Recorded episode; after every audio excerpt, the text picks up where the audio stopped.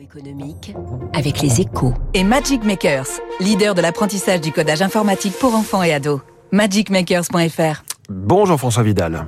Bonjour François. Directeur délégué de la rédaction des Échos, c'est un coup de théâtre euh, à la CGT. Son secrétaire général Philippe Martinez a annoncé qu'il passerait la main lors du prochain congrès en mars 2023. Il mettra ainsi fin à huit années de présence à la tête de la centrale syndicale, un leadership dont le bilan n'est pas brillant pour vous François. Euh, Philippe Martinez n'est évidemment pas responsable de tout ce qui est arrivé à la CGT depuis 2013, hein, mais il y a largement contribué. Hein. C'est tout de même pendant son règne que la Confédération aura perdu son titre de premier syndicat français au profit de la CFDT. Un déclin électoral lié à une stratégie contestataire sans idée neuve qui lui a non seulement fait perdre une bonne partie de son influence dans le dialogue social en entreprise, mais aussi la bataille de la rue gagnée haut la main par les Gilets jaunes.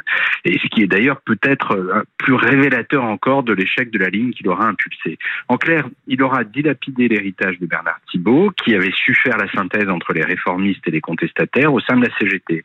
Du coup, le scénario que, Philippe Martinez envisage pour sa succession en poussant la patronne de la Fédération de l'éducation et tout garantie. La décennie perdue, c'est le titre de l'éditorial des Échos ce matin, assez euh, savoureux.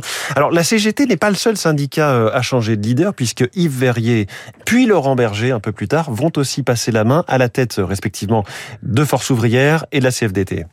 Ben, c'est vrai, mais ils ne sont pas du tout dans la même situation, hein, car si Laurent Berger a annoncé qu'il n'irait pas au bout de son prochain mandat de 4 ans en cas de reconduction dans deux semaines, il est encore là pour quelques temps qui place la CFDT au centre du jeu, au moment où Emmanuel Macron a l'intention d'associer euh, les partenaires sociaux aux réformes qu'il souhaite engager pendant le nouveau quinquennat. Il risque donc de se retrouver pris entre deux feux, avec d'un côté des nouveaux leaders de FO et de la CGT contraints de donner des gages à leurs troupes sans véritable capacité de négociation, et de l'autre un Laurent Berger soucieux de mener à bien sa succession, et donc pas forcément prêt à un compromis historique, de quoi compliquer encore un peu plus des négociations sur une éventuelle réforme des retraites. François Vidal est à la une de votre journal Les Échos ce matin. Inflation, croissance, la France en alerte. Il est 7h14, j'accueille tout de suite mon invité.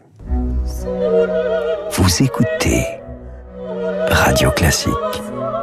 Avec la gestion Carmignac, donnez un temps d'avance à votre épargne.